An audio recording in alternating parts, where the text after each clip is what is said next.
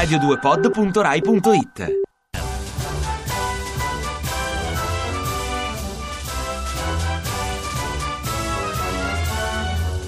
Cari ascoltatori, presto ricominceranno le scuole, ma non vorrei più vedere giovani studenti e studentesse consumare neuroni sul latino e sul greco. Voglio dire, ma perché in Italia giovani menti plastiche ed elastiche devono perdere tempo appresso a delle lingue morte? Che te ne fai nella vita di una lingua morta, per non parlare dell'alito pesante? Dicono che lo studio del latino e del greco allena il ragionamento e sia un'ottima ginnastica per la mente. Se per questo anche le parole crociate ma non mi pare che si insegni il sudoku a scuola.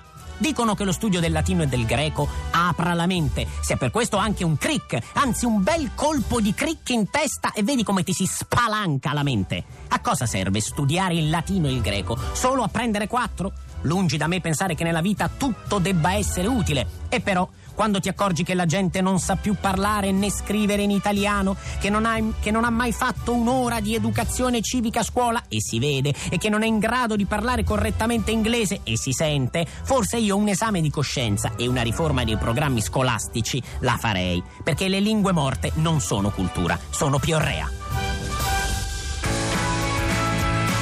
Ti piace Radio 2? Seguici su Twitter e Facebook.